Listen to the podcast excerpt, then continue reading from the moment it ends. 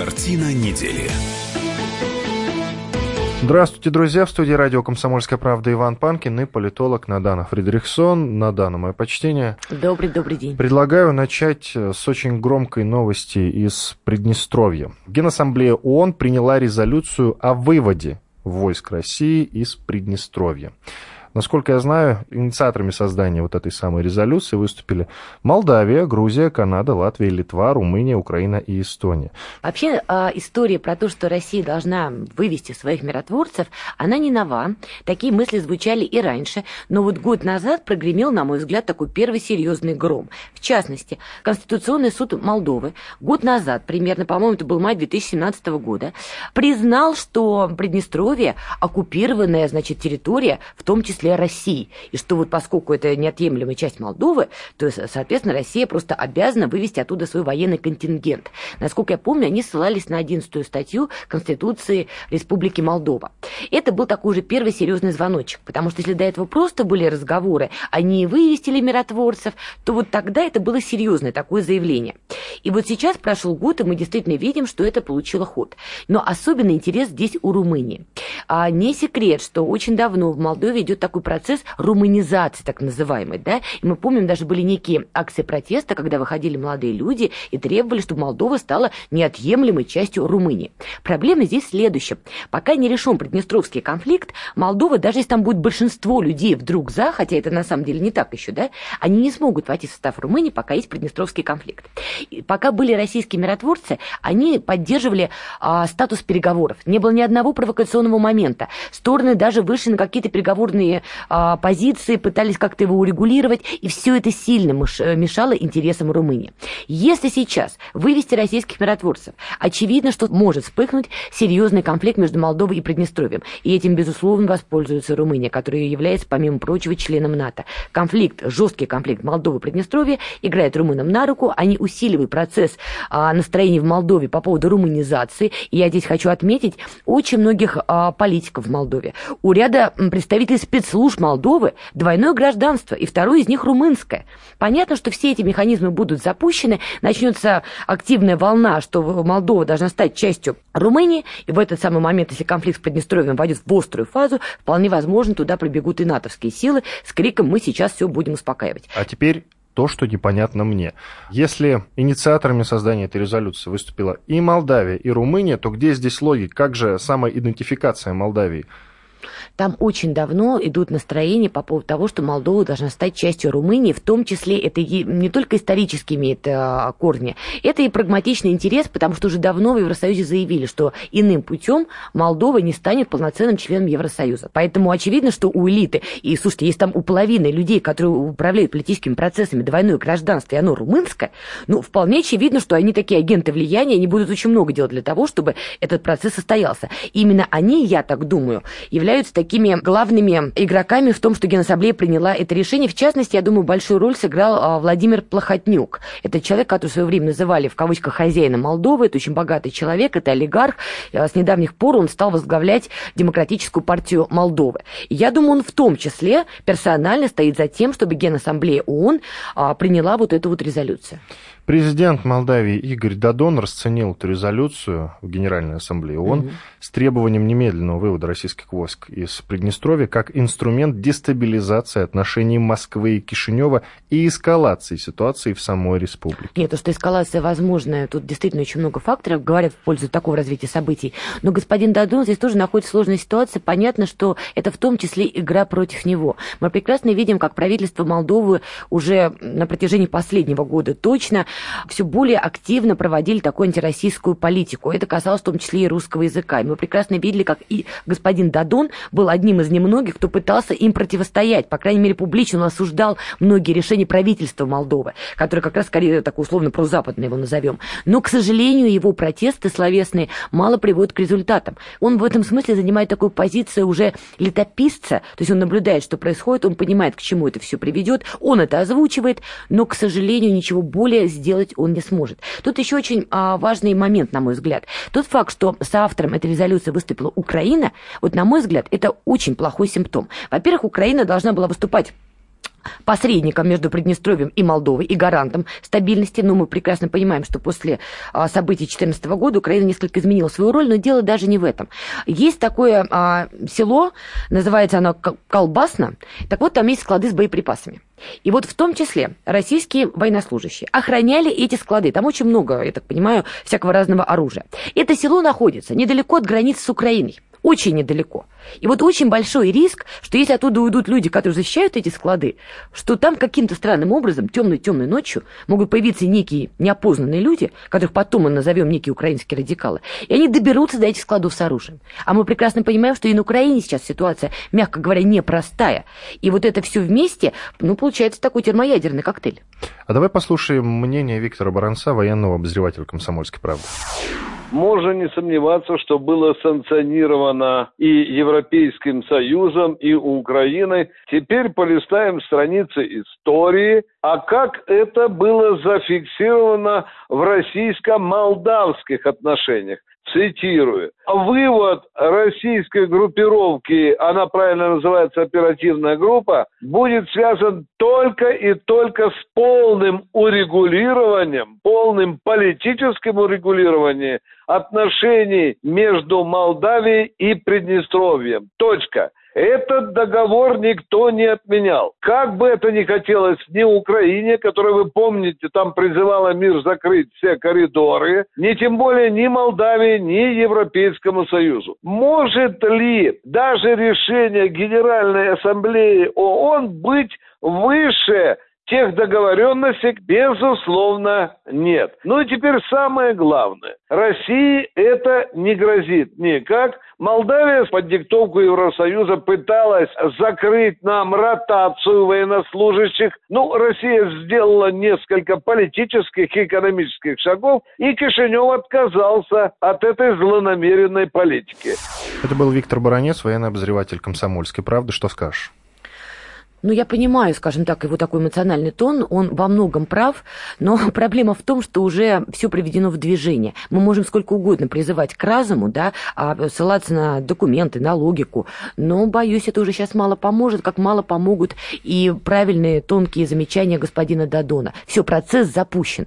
Теперь мы можем только смотреть, как, насколько динамично он будет развиваться. Смотри, по-моему, в 2006 году в Приднестровье был референдум да. по поводу присоединения к России. Да, совершенно верно. И прошел он успешно. Да. А, приднестровцы хотели присоединиться к России на официальном уровне. Ну, да. прошел референдум. А, но мы почему-то э, дали обратный ход всему этому событию, насколько я понял. По крайней мере, Приднестровье, как мы знаем, не входит в состав да, Российской вот только Федерации. хотела сказать. Сейчас 2018 вот. Они время от времени поднимают этот вопрос. Я помню, что какие-то такие разговоры были года два назад опять о том, что они хотят присоединиться снова к России. Вот. А почему этот вопрос стоит? Можешь мне объяснить? Ну, потому что Приднестровье находится в очень тяжелом, скажем так, положении экономическом, политическом. Ну, в общем, откровенно говоря, не в такой некой блокаде находится. Конечно, для них присоединение к большой стране, это, наверное, было бы правильное решение. Другое дело, что Россия, как мы видим, на это не пошла. Равно как и не приняла в свой состав Южную Осетию, которая, как мы знаем, тоже хотела бы соединиться с Северной Осетией и войти в состав Российской Федерации. Россия выступает, выступала и выступает гарантом и посредником в урегулировании Приднестровского конфликта. Мы не можем пойти сейчас на то, что Приднестровье взять и вовлечь в свои границы. Это было бы странно с нашей стороны. Но но за счет того, что наши миротворцы там находились, и мы поддерживали мир, потому что вот, согласись, за последние годы ни ты, ни я ни разу не поднимали тему Приднестровья. Говорить было не о чем. Там не было провокаций, там никто никого не убивал. Все было тихо да и спокойно. давно уже не было, очень давно. Да, так это в том числе работа наших миротворцев. Я боюсь, что теперь с выходом, если наши миротворцы покинут эту зону, мы с тобой частенько будем говорить о Приднестровье, и если там действительно начнутся какие-то деструктивные процессы, если польется кровь, если туда прибегут, не дай бог, украинские радикалы, чтобы эти склады ограбить, ну и черт знает что еще, вот тут уже ситуация может начать меняться, и вот вопрос вхождения Приднестровья в состав России может опять повиснуть в воздухе. А сейчас мы прервемся на две минуты. Иван Панкин и политолог Надана Фридрихсон в студии. Мы продолжим обсуждать эту тему. Более того, у нас есть эксклюзивное интервью с Евгением Шевчуком. Это второй президент Приднестровской Молдавской Республики с 11 по 16 годы. Вот фрагмент этого интервью мы представим в начале следующей части. Оставайтесь с нами. Картина недели. Каждый вторник с 10 утра по московскому времени в программе «Главное вовремя» садово-огородные советы в прямом эфире. Про все, что э, зеленое, скажем так, хочу, чтобы радиослушатели задавали свои вопросы. Большой эксперт. Самая удачная находка для всех работников мотыги и лопаты. Тетя Таня Кудряшова. И дети меня зовут мать всего зеленого. Вот такая петрушка на радио «Комсомольская правда».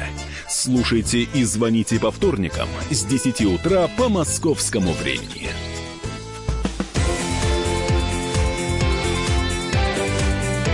Картина недели.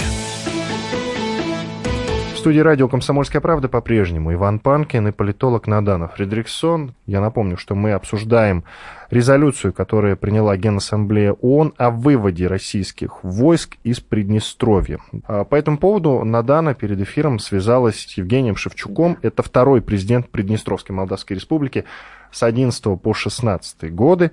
Самое любопытное, что он, э, я, наверное, правильно выражусь, если скажу, что фигура опальная, да? Не то чтобы опальная, но, скажем так, он больше не президент Приднестровья. Ну, логично. И там был целый шлейф скандалов, очень громких, они продолжаются до сих пор. Ну, по-моему, в 17 году, вот как пишет Википедия, Шевчук покинул Приднестровье по заявлению спикера парламента Александра Щербы, переплыв Днестр на плавсредстве. А по словам самого экс-президента, он перебрался в Молдавию на такси. Ну, вот вот я вам Главное, не буду... не вплавь, да, это самое да, главное. Да, там целый большой скандал, мы не можем его описывать, на это уйдет слишком много времени. А, так вот, вот с этим человеком, с господином Шевчуком, ты и поговорила, предлагаю послушать фрагмент того, что он тебе наговорил.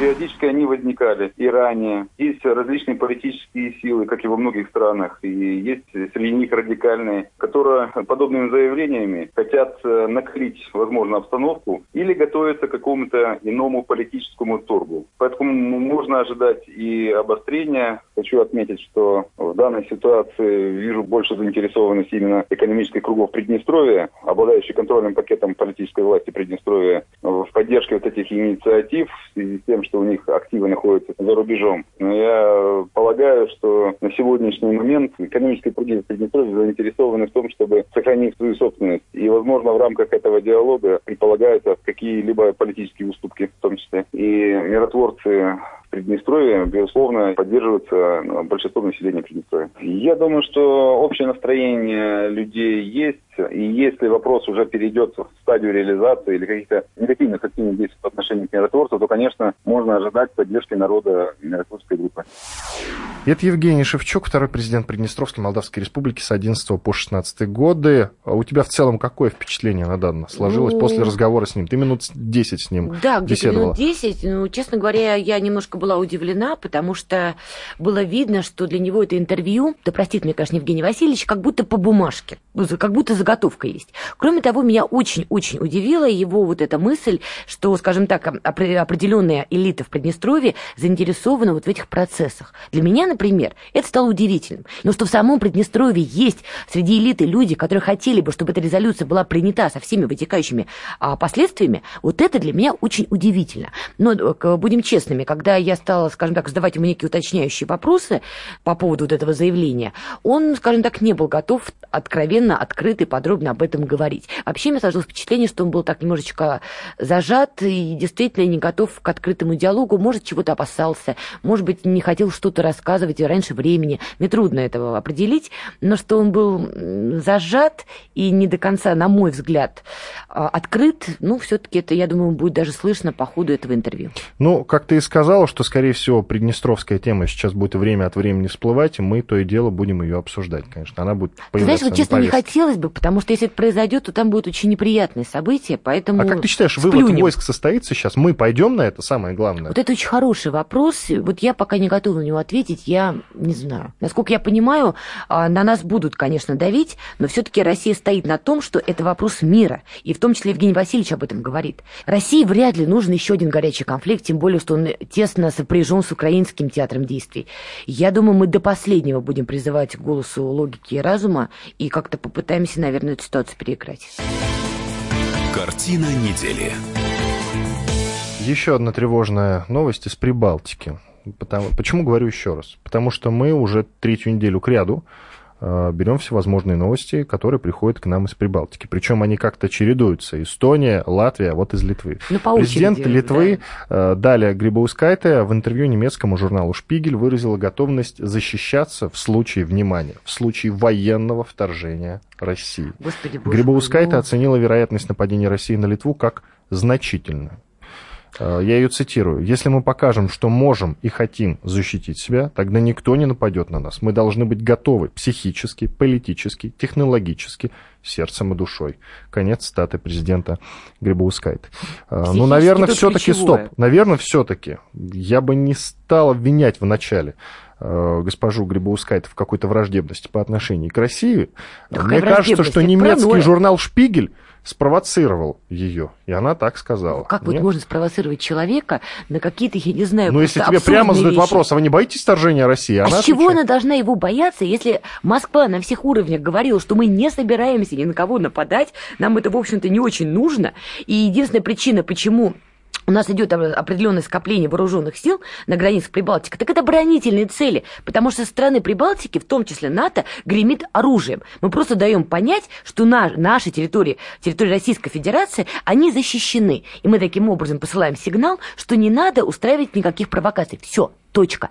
Давайте вспомним даже историю, в том числе закат Советского Союза. Но уже ни для кого не секрет, даже люди, которые, может быть, не знают историю, но хотя бы читали Довлатова, они прекрасно знают, какие настроения были в Прибалтике, не только даже на закате Советского Союза, даже чуть ранее. Уже в тот период там были, ну, скажем так, большое отторжение к Москве и ко всему, скажем так, русскому. Ну вот зачем сейчас России направлять в Прибалтику, неважно, в Латвию, в Литву или Эстонию, войска, захватывать эти три республики? Зачем? Если очевидно совершенно, что никаких дивидендов и бонусов для нас это не принесет. Только лишняя конфронтация. Вот если туда придут, скажем так, радикальные силы, и люди попросят о защите, вот простые люди, это уже разговор, чтобы обсуждать, думать, что-то планировать. Сейчас с какой стати нам на кого-то нападать? Об этом заявлялось на уровне экспертов с нашей стороны. Об этом заявляли и даже наши какие-то политические фигуры, которые полномочны делать такие заявления. Я не понимаю, почему госпожа Грибускайте с упертостью достойной другого проведения повторяет вот эту вот мантру «на нас нападут злые русские». Да, многие коллеги, в том числе, которые имеют прямое отношение к Прибалтике, журналисты, эксперты и даже, скажем так, политгонимые, они мне отвечали на этот вопрос, что русофобия хорошо продается в Прибалтике таким образом, в том числе госпожа Грибускайте пытается выбить денежку из Альянса на некую логистику, и вот мы обороняемся, значит, от злых русских. Возможно, я допускаю, что это так, но послушайте, любой бред рано или поздно, особенно когда он зацикливается, он перестает иметь определенное свое влияние на умы. Но рано или поздно этот бред перестанет работать. Мне очень интересно, как госпожа Грибускайте будет выкручиваться перед своими собственными гражданами, когда злые русские так и не нападут, и при этом при всем идут сообщения о том, что в том числе натовские военные, которые базируются в прибалтийских странах, ведут себя там черти как. Вот в том числе мне рассказывали коллеги, что они там напиваются, на кого-то нападают, кому-то, простите, бьют морду из простых, скажем так, жителей прибал- прибалтийских этих республик. И, в общем, вот это хамство продолжается, русские при этом не нападают, рано или поздно у простых людей возникнет вопрос, какого черта мы все это терпим? И вот как, в том числе, госпожа Грибуская это будет это все объяснять, мне вот интересно дожить до этого момента и просто посмотреть. Ну, кстати, я вынужден с тобой согласиться в том, что действительно, это да. Грибоускай-то м, действительно несколько враждебно относится к России, и журнал «Шпигель» может быть даже и ни при чем, потому что я э, чуть более подробно изучил ее слова. Э, Грибоускайте, среди прочего, считает, что западные государства недооценивают Россию и относятся к ней излишне мягко. Вот. Ну, ты же понимаешь, Я цитирую призыв, да. госпожу президента. Только когда на них нападают, и они замечают, что Россия вмешивается в их интересы, шпионит за ними или манипулирует их выборами, они просыпаются. Конец цитаты президента Грибоускайта. Правда? Э, Госпоже Грибоускайте я хочу напомнить, что э, в шпионаже, в открытом шпионаже, Россию уже очень давно никто не обвинял. А Америку обвиняли? Америку обвиняли числе 4 года немцы. назад. И Германию Мгм. обвиняли. Вот буквально э, пару недель назад. А Да, у нас, кстати, да. А да. у нас э, единственные шпионы, которых выдворили с территории э, сосед... другого государства, Америки, это мадам Чапман. Это да, но это Вот. было давно. Но я не уверен, что она настоящая шпионка. Вот я почему-то, глядя на нее, не делал такой выбор. Я не хочу ее нисколько обидеть. Но вообще та история мне показалась такой же мутной, как и то, что случилось в Великобританском, Великобритании в Солсбери, если о, да, честно. О, да. Но смотри, тут еще один есть момент. Судя по всему, для госпожи Грибаускайте и ее окружения, видимо, любой человек в Литве, который начнет задаваться вопросами, а действительно ли злые русские злые хотят на меня напасть, такой человек автоматом становится нашим агентом влияния, шпионом и агентом 00, я не знаю, там 8. Вот это опасно, потому что если мы посмотрим на события в Латвии, не в Литве, а в Латвии, в соседней республике, да, мы видим, что как только там русскоговорящие выходят и требуют защиты своих прав, на них начинается еще больше давление и гонения. И мы с тобой в этой студии уже обсуждали, что в том числе это уже отражается и в западной прессе. Даже в американской прессе уже задается вопросом, как долго еще получится давить на русскоговорящих, на русских, проживающих в прибалтийских странах, не рванет ли это. Тогда это писалось в отношении Латвии. Но и в Литве ситуация очень похожа. Поэтому я боюсь, что как бы там не началась такая шпионская паранойя. И любой мыслящий человек, который будет задавать вопросы, а так ли все на самом деле, как бы вот этот человек не становился врагом народа номер один. Все, отдыхаем 4 минуты, после этого продолжим. Картина недели. Товарищ адвокат! Адвокат! Спокойно, спокойно. Народного адвоката Леонида Альшанского хватит на всех. Юридические консультации в прямом эфире. Слушайте и звоните по субботам с 16 часов по московскому времени.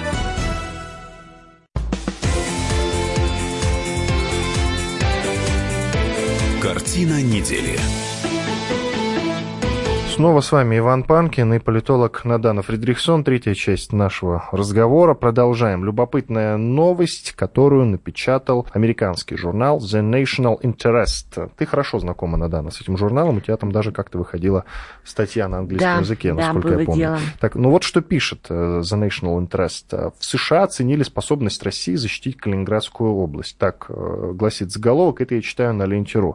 Итак, расшифровываю. Балтийский флот э, военно-морского флота ВМФ, соответственно, России, в основном состоит из старых разваливающихся кораблей. Однако наличие современных высокоточных ракет и систем ПВО противовоздушной обороны представляет опасность для американских авианосцев и новейших истребителей. Такое вот мнение изложил один из авторов этого э, журнала Дэйв Маджумдар. Вот такие дела. Не, ну прекрасно, что там дают площадку Зачем вообще не поднимают мнений. такие темы, вот, собственно? А это все, к сожалению, идет вот э, в русле общей такой информационной кампании, которая в Соединенных Штатах процветает бурным таким ярким цветом. Это в том числе сопряжено с личностью Дональда Трампа. Там действительно день ото дня различные политологи, журналисты пытаются донести некую мысль, что империя зла вернулась, что Россия наследница империи зла. Для чего это делается? На мой взгляд, судя по тому, что вот я читала а, даже на англоязычных поисковиках, понятно, что все это все-таки сопряжено именно с личностью Дональда Трампа. Ну, раздражает он многих своим, скажем так, поведением, своим э, приходом к власти. Там действительно было много моментов, которые раздражали американскую нацию и многих, скажем так, сильных мира сего. К сожалению, они не нашли никакого другого способа, как устроить травлю Трампу в конте- только в контексте России. И сейчас вот эти разговоры про то, что мы наследники империи зла, что нам надо противостоять, потому что мы на кого-то будем нападать, но, к сожалению, это такой мейнстрим. Хотя, по-моему, вполне очевидно, что если бы в России сидели безумцы, которые хотели бы на кого-то нападать, ну, давайте не забывать, у нас тоже есть красная кнопочка, и наверняка бы кто-то эту кнопочку бы нажал, если бы сидели такие безумцы, правильно? Но этого не происходит. Наоборот, Россия призывает к диалогу, ну и как такой определенной иронией смотрит на подобные публикации. Единственное, что я бы сдержалась бы, конечно, от резких а, заявлений, что все это вокруг одни русофобы, все это русофобия. Это не русофобия, это такой антироссийский прагматизм, который пока в Америке процветает. Но давайте еще раз. Это связано с личностью Дональда Трампа. Как только сменится у них президент, все это исчезнет, я думаю, вот так же, не, да так зачем же быстро, вообще как писать появилась. на такие радикальные темы? Вот Маджумдар, автор этого журнала как раз и автор этой статьи, приходит к выводу, что в случае потенциального конфликта США необходимо держать авианосцы свои на дальнем расстоянии от российских берегов. Ну это что такое? Но я абсолютно уверена, что Пентагон А ты помнишь недавняя новость о том, как в одном из американских журналов американский журналист написал, э, что нам стоит, э, что им стоит атаковать Крымский мост. Пода- Он Когда там не будет Украине людей. подорвать э, Крымский мост. Но обрати внимание, какими дивидендами ему это обернулось. Это Какими? хорошо продает. Какими да о нем весь мир говорил. О нем говорили на Украине, о нем говорили в Ему это России. только на руку. Так он сделал себе пиар-хайп, простите. Ну. Ну что поделать, если сейчас вот на этой теме рассказали, что злые русские, давайте им противостоять, подрывать Крымский мост и так далее, но если ты на этой теме становишься знаменитым на полмира человеком. Кто знал про этого журналиста до этого заявления? Да никто. Зато теперь о нем говорит на каждом углу, на каждой лавочке. Ну, я так понимаю, что действительно сейчас очень удобный такой, такая лестница, лифт социальный. Хочешь стать знаменитым, напиши в хорошем издании, что России надо противостоять, с Россией надо воевать, и о тебе начнут говорить. Нам тоже в этом смысле, может быть, не стоит подыгрывать. Ну, написал человек свое мнение. Ну, опять же, хорошо, что издание предоставляет площадку для разных мнений. Там могут вот публиковаться авторы из России, где они могут такие точки зрения в аналитической такой плоскости просто разносить в пух и в прах. Ну, хочет он написать, ну, написал. Глупость написал. Понятно, что Пентагон не будет следовать букве его статьи. Там все-таки сидят более здравомыслящие люди. Я думаю, все прекрасно понимают, что если бы Россия хотела бы на кого-нибудь напасть, она давно бы уже это сделала. С ручными медведями, которые шли бы впереди этой колонны. Но этого не происходит. Шапка-ушанка. Шапка-ушанка с балалайкой в руках. Вот все как мы любим. Это помнишь ролик, э, который выпустили в Эстонии, когда там призыв поступать в армию, приходите в эстонскую, там обязательно значит, был показан некий злой русский солдат, который нападает на... Недавно вышел этот Да, да, ролик, да, да, на эстонца, и все бы ничего, но и там появился медведь. Ну что они к этим медведям пристали? Вот без медведя никак. Как будто в Эстонии медведь не водится. Они, походу, только у нас водятся, и наши медведи самые вот такие агрессивные, видимо, политические медведи. Да, почему-то, вот, кстати, в Америке там, э, насколько я знаю, достаточно большая популяция гризли. Ну вот, но почему-то действительно медведь ассоциируется исключительно с И- Россией. именно с нами, это удивительно. А, Новость из Украины. Лидер украинской партии «Батькивщина» Юлия Тимошенко, что для всех большая неожиданность, в ходе видеоконференции в Facebook заявила о намерении баллотироваться на пост президента Украины на следующих выборах. Ну, для кого-то Как ты оце- неожиданно, для кого-то вполне Да, ожидаемо. Как ты оцениваешь ее шансы вообще? Сейчас такая ситуация на Украине, что оценивать какие-то события в перспективе больше двух дней чревато. Тут только если на кофейной гуще. На данном этапе, вот что вот мы знаем на сегодняшний день, что у Юлии Владимировны рейтинг повыше, чем у Петра Алексеевича. Это факт. Поэтому на данном этапе она действительно впереди действующего президента Украины. С того момента, когда началась эпопея с Надеждой Савченко, с ее освобождением из заключения, с ее переездом обратно на Украину, вот с того самого момента стало понятно, что Юлия Тимошенко не планирует и не будет сидеть в политической тени. Я просто копалась вчера а, в архивах, что называется, и вспомнила, что когда еще Савченко была в заключении, за убийство российских журналистов, я тоже напомню об этом, Юлия Тимошенко направила ей письмо. И вот начиналось это письмо следующим образом. «Какая же сволочь пришла к власти после последнего Майдана? Делят то, что не доделили предшественники, берут то, что не добрали, воруют то, что не, не своровали. Знаешь, я думаю, у нас очень сильная страна. 25 лет грабит и делают с ней все, что хотят, а она до сих пор держится бедная. Но вот, по-моему, по этому письму было понятно, что Юлия Тимошенко готова идти в бой. Сейчас понятно, когда у Петра Порошенко ситуация, мягко говоря, очень нестабильная, особенно после того, как вышла книга, как она называется, Петр Пятый, по-моему, да, где, скажем так, один из олигархов, сейчас он беглый, но в свое время был в команде Петра Алексеевича, в этой книжке изложил все то, что Петр Алексеевич пытался, видимо, скрыть от э, большинства людей. И там рассказаны его коррупционные схемы, и, в общем, как он приходил к власти, и как он закручивал гайки. Понятно, что это тоже в опре- определенным образом ударил по Петру Алексеевичу. И вполне понятно, что Юлия Тимошенко заявила сейчас о своих президентских амбициях не с бухты-барахты. Скорее всего, она рассчитывает на определенную поддержку. И не стоит забывать, что Юлия Владимировна в свое время посещала молитвенный завтрак, встречалась с Дональдом Трампом. Это была очень короткая встреча, очень короткая. Но, тем не менее, вполне возможно, что ее выдвижение на пост президента Украины тоже, ну, скажем так, скажем так, эта тема могла обсуждаться. Кроме того, был еще такой скандал, э, не, до конца не подтвержденный, но шли разговоры, что Юлия Тимошенко пару лет назад, по-моему, э, вела переговоры, в том числе с Александром Захарченко. Это глава ДНР. Они не подтвердились в полной мере. Но слухи эти были. Если она действительно вела эти переговоры, значит, она уже тогда понимала, что ей нужно строить свою кампанию. Сейчас победит на Украине тот президент, который хотя бы пообещает, что решит проблему гражданской войны. На Украине гражданская война. Вот если сейчас Юлия Тимошенко докажет хотя бы на словах, что у нее есть возможность хотя бы вступить в переговоры да, с Донбассом, чтобы остановить кровопролитную войну, мы прекрасно помним, сколько суицидов совершается в украинской армии. Об этом пишут уже украинские СМИ, об этом пишут и западные СМИ, не только российские. Ситуация патовая. Многие люди не хотят отправлять своих сыновей братьев на эту войну, потому что они понимают, что ни к чему хорошему это для них ни, ни к чему не приведет. И война продолжается и продолжается. Я думаю, что Юлия Владимировна очень опытный политик. Мы прекрасно помним, сколько этапов она прошла. Она и в тюрьме сидела, она премьер-министром была. Она в свое время с Владимиром Владимировичем Путиным встречалась, мы прекрасно помним. Она была замешана в газовом скандале. С ней много чего происходило. Но даже ее конкуренты, даже ее критики всегда признавали в ней, во-первых, такую хватку очень мощную, а во-вторых, что она все-таки такая ну, простите меня за это слово, есть такой термин «политическое животное». Вы меня простите, это не оскорбление, ну, такой термин, да, который обозначает, что есть политики, которые вцепляются в горло и свою не отдадут. Вот Юлия Тимошенко, очевидно, относится именно к этой категории. В, в эту схватку за пост президента Украины она вступает всерьез и надолго, что называется. Ресурсы, видимо, у нее есть. И она будет вести эту борьбу до победного. И она, если она победит, она не планирует уходить. Вот это ее идея сделать Украину парламентской республикой с канцлером, но очевидно совершенно, что она видит себя впоследствии этим канцлером, и так или иначе она не отпустит уже Украину. Шансы у нее есть, но главное, чтобы она сейчас правильно разыграла карту гражданской войны для украинцев, которые устали от этого. Картина недели. Президент антидопингового агентства США, которое называется УСАДА, Трэвис Тайгер, заявил, что ФИФА должна тщательно проверить футболистов сборной России на допинг. Кто бы сомневался-то, а? Не, ну, согласись, они действительно показывают удивительные результаты. Многие не верили, что наши ребята покажут такой уровень. Но они удивили. А вот что думает мой коллега Андрей Вдовин, спортивный обозреватель «Комсомольской правды».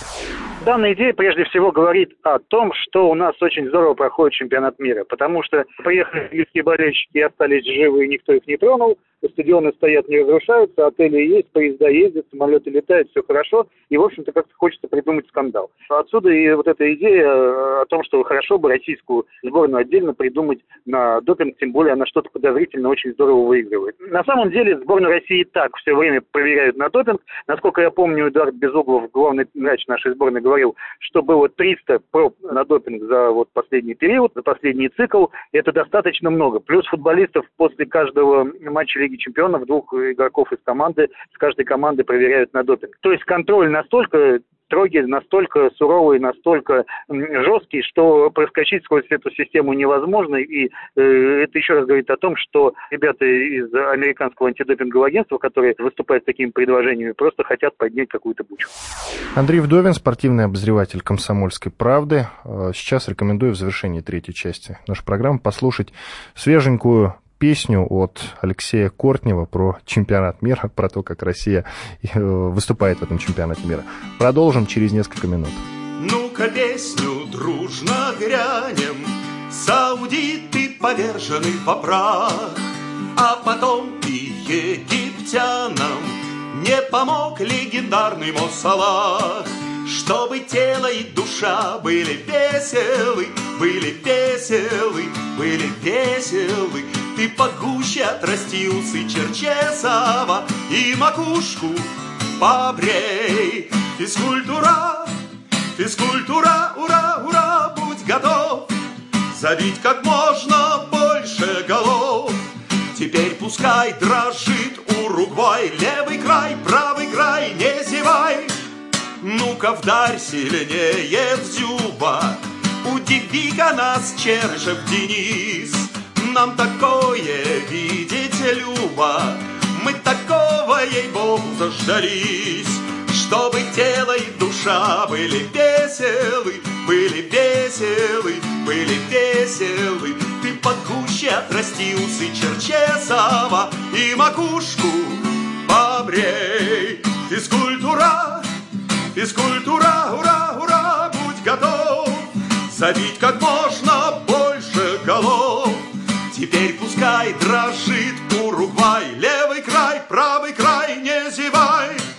не зевай.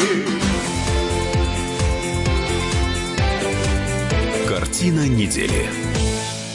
Слушайте в нашем эфире совместный проект «Радио Комсомольская правда» и телеканала «Спас». Деятели культуры и искусства, ученые и политики в откровенном разговоре с Владимиром Легойдой. О вере, жизни и любви беседуем по пятницам с 6 вечера по московскому времени.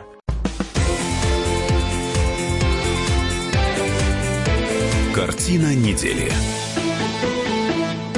Продолжаем. В студии по-прежнему Иван Панкин и политолог Надана Фридриксон. Четвертая часть нашего эфира. Начать ее предлагаю с проблемы, э, связанной с беженцами в Европе. В Германии президиум Баварской партии Христианско-социальный союз принял решение предоставить немецкому канцлеру Ангеле Меркель две недели для того, чтобы найти общее для Европы решение по беженцам. Как отмечается, такое предложение было внесено лидером этой самой партии Христианско-социальный союз – и главой МВД Хорстом Зейхофером и поддержана единогласно. Ну что, прям, э, как ты считаешь, будет решена проблема с беженцами или нет? Вот, знаешь, вот а главное, что это значит для Меркель? Что Ничего произойдет хорошего. через две недели? Вот болит у меня все-таки душа за Европейский Союз, за наших европейских партнеров. Судя по всему, действительно разваливается, ну, буквально на глазах, и, к сожалению, этот развал устроили не рептилоиды, не инопланетяне и даже не злые русские. Сами европейцы своими руками развалили действительно очень такой серьезный центр силы на международной арене. Мы прекрасно понимаем, что Ангела Меркель, как бы мы к ней ни относились, как бы она мило не улыбалась, получая цветы от президента России, именно она соучастник развала Европейского Союза. Кто кричал «давайте все пускать беженцев», кто настаивал, что Европа должна принимать этих беженцев в большом количестве, потому что, ну, жалко же людей, да, там дети погибали, правда, жалко, я без иронии сейчас. Но она должна была понимать, какие последствия. Линия разлома в Евросоюзе пошла именно с темы беженцев. Картина недели. И в завершении нашего сегодняшнего выпуска поговорим э, о словах, которые сказал замечательный артист, известный певец, грузинский актер Вахтан Кикабидзе. э, Советский в- тоже, можно Да, сказать. советский. Итак, он рассказал о нелюбви э, к гербу Советского Союза. Конечно, его слова поняли превратно и посчитали, что он обрадовался развалу СССР. В каком-то смысле он действительно обрадовался. Вот он даже сказал о том, что он накрыл стол по этому поводу Мгм. и угощал друзей, они напились. Он прям так и рассказывает. Конечно, эти его слова вызвали широкий общественный резонанс. В Госдуме заявление певца назвали странным. Режиссер и первый зампредседателя Комитета Госдумы по культуре Владимир Бортко э, сообщил, э, говорит Москва, радиостанции, э, что известность Вахтан Кикабидзе получил в Советском Союзе. Кикабидзе отреагировал на критику и заявил, что сделал себя сам. Я его цитирую. Поэтому что, надо упасть в ноги? По поводу того, кем я стал, я не собираюсь никого благодарить. Это я сам себя сделал. Неправильная это интерпретация. Конец цитаты Кикабидзе. Э, Насколько я знаю, ты возмущена вообще всей этой ситуацией вокруг э, того, что произошло с Кикабидзе. Что его превратно поняли. Он сказал, что э, ему не нравился именно герб конкретно, потому что герб якобы ужасен, ну и так далее. Меня на самом деле вообще пугает тенденция, что когда какой-то человек озвучивает свое сугубо личное мнение, не претендуя при этом на то, что он там будет российским политиком или человеком, который принимает ответственные решения за страну, когда такие люди, творческие люди, озвучивают какое-то мнение, которое, наверное, идет в разрез с мнением большинства, начинается просто откровенно травля. А вот Я- сейчас давай послушаем мнение э, известного бизнесмена, ведущего программы «Главтем» на радио «Комсомольская правда» Михаила Юрьева. Он достаточно резко высказался. Давай. Вот боль за потерянную, начиная с Хрущева, ну, сначала это медленно шел процесс, а потом при Горбачеве обвалился, за прогаженную Великую империю, я боль чувствую у вас и вполне ее разделяю. А вот в словах Кикабидзе я ее не увидел. Она могла бы быть, только я увидел охреневшего от безнаказанности пастуха, Михаил который и Юрьев, всю жизнь бы и вертел программы хвосты своим козам, «Комсомольская если бы не правда». великий Ты Советский примерно Союз, как-то который так, дал ему да. возможность А ты стать понимаешь, что то, что он сказал, миллионов людей Да, ты понимаешь, что то, что он сказал, это, в общем-то, похоже на статью 282. Это экстремизм. Вот я не понимаю, как. Я, я могу понять гнев людей, которым не понравилось заявление а, господина Кикабидзе. Он имел право озвучить свое мнение, люди имеют право с ним не соглашаться. Я не понимаю, зачем все это доводить до, как- до такого градуса кипения. Почему это становится топ-новостью на многих интернет-ресурсах? Почему подключаются люди, которые позволяют себе заявление на грани статьи 282 «Экстремизм»? И почему все это превращается в охоту на ведьм и просто какие-то карательные информационные меры против этих людей? Но, но, но справедливости ради, во-первых, не все, э, не все, например, поддерживают о, такие слова, как говорит Юрьев, не все. Например, Меня вот пугает, коллега, коллега Кикабидзе, э, известный и народный артист СССР, Олег Басилашвили, поддержал Кикабидзе, э, сказал, что Кикабидзе был бы всегда Кикабидзе. Он настолько талантливый человек, что его, конечно, знали бы и при другой политической системе, если бы она была в нашей стране и при этой, и при, при любой другой. Вот конец цитаты господина Басилашвили. Видишь? Не все разделяют слова Юрьева. Ну и что, что не все разделяют? Это прекрасно, что не все разделяют. Еще бы не хватало, чтобы сейчас большинство заявляли бы экстремистские лозунги. По-моему, история нечто подобное но уже все помнит. имеют право на свое мнение. Правильно, но я не очень понимаю, почему если человек озвучил непопулярную точку зрения на предмет Советского Союза, почему это должно становиться топ-новостью, почему половина СМИ начинает откровенную травлю даже по заголовкам, что он сам себя закопал этим заявлением, что он достиг дна. Друзья, какого дна? Человек озвучил свое мнение. С ним можно не соглашаться. Но зачем устраивать такую чудовищную травлю? Зачем? Почему это должно становиться топ-новостью? Я не понимаю. Ну, сказал и сказал. Зачем придавать этому такое значение? Время нашего эфира на этой неделе, на Нет. сегодня подошло к концу. Еще Сейчас очень важный я момент. только Нам надо только напомню, переболеть истории. Вот это, это важно, Я я напомню Переболеть нашим истории. радиослушателям, что Вахтанг Кикабидзе после грузинско- э, конфликта в 2008 году не появлялся в России. Отвечая на вопрос об этом, он пояснил, что готов приехать в страну, если из политики уйдут Владимир Путин и Дмитрий Медведев. Ну, послушай, пятидневная война прошла, скажем так, болезненно для очень многих людей, особенно в Грузии. И мы прекрасно знаем, что к России, к россиянам у них претензий нет никаких, но действительно к российскому руководству претензии эти есть. Для них вопрос Абхазии Южной Осетии – это очень кровавый вопрос. Мы все это прекрасно понимаем, поэтому в этом смысле позиция Вахтана и Кикабидзе, она понятна. Опять же, с ней можно соглашаться или не соглашаться. Друзья, вот единственное, что бы я хотела сказать. Я Советский Союз, если и застала, то только его совсем маленький кусочек, и это уже была перестройка. Много наверстывала по книгам, по разным суждениям. Помню книгу «Иного не дано», где в том числе был сборник статей, где шла критика. Давайте будем честными. Владимир Путин в свое время сказал очень правильно. Развал, конечно, такой большой страны, это действительно большая была трагедия. Она разделила семьи, это болезненный вопрос. Но если мы не переживем этот период для себя, не осознаем вот этот исторический период, вот эта травля будет продолжаться, и будет жесткое разделение общества на людей, которые будут сейчас рвать рубаху за Советский Союз, вообще ничего про него даже толком не зная, ребята там 95-го года рождения, например, да, и на людей, которые будут все более агрессивно его критиковать. А истина, как известно, где-то посередине. Было много чего гениального и великого в Советском Союзе, но было и много чего такого, что не хотелось бы возвращать. В том числе вот это вот определение «враг народа». Вот сейчас я вижу, что вот эта травля, она плавно нас приводит к тому, что появляются враги народа. Это очень плохо. Прощаемся. Иван Панкин и политолог Надана Фридрихсон были с вами, а в завершении предлагаю послушать самую известную песню Вахтанга Кикабидзе. До свидания. До свидания. Пусть голова моя седа, Зимы мне нечего пугаться, Не только груз, мои года, Мои года, мое богатство. Пусть голова моя седа, Не только груз, мои года, Мои года, мое богатство. Я часто время торопил, Привык во все дела впрягаться, Пускай я денег не скопил, Мои года, мое богатство. Я часто время торопил, Пускай я денег не скопил, Мои года, мое богатство. Шепчу спасибо я годам И пью их горькое лекарство И никому их не отдам Мои года, мое богатство. Шепчу спасибо я годам И никому их не отдам. Мои года, мое богатство.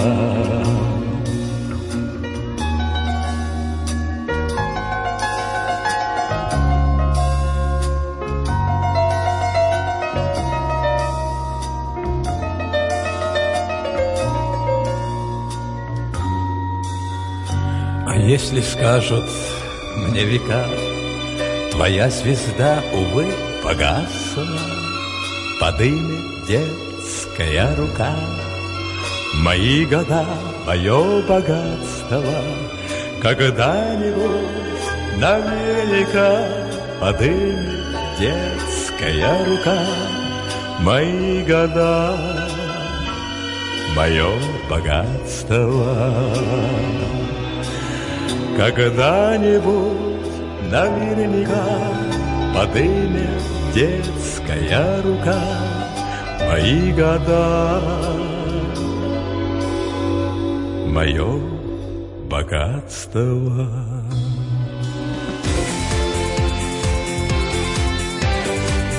Картина недели. Проблемы, которые вас волнуют. Авторы, которым вы доверяете. По сути дела, на радио «Комсомольская правда». Егор Холмогоров. По понедельникам с 7 вечера по московскому времени.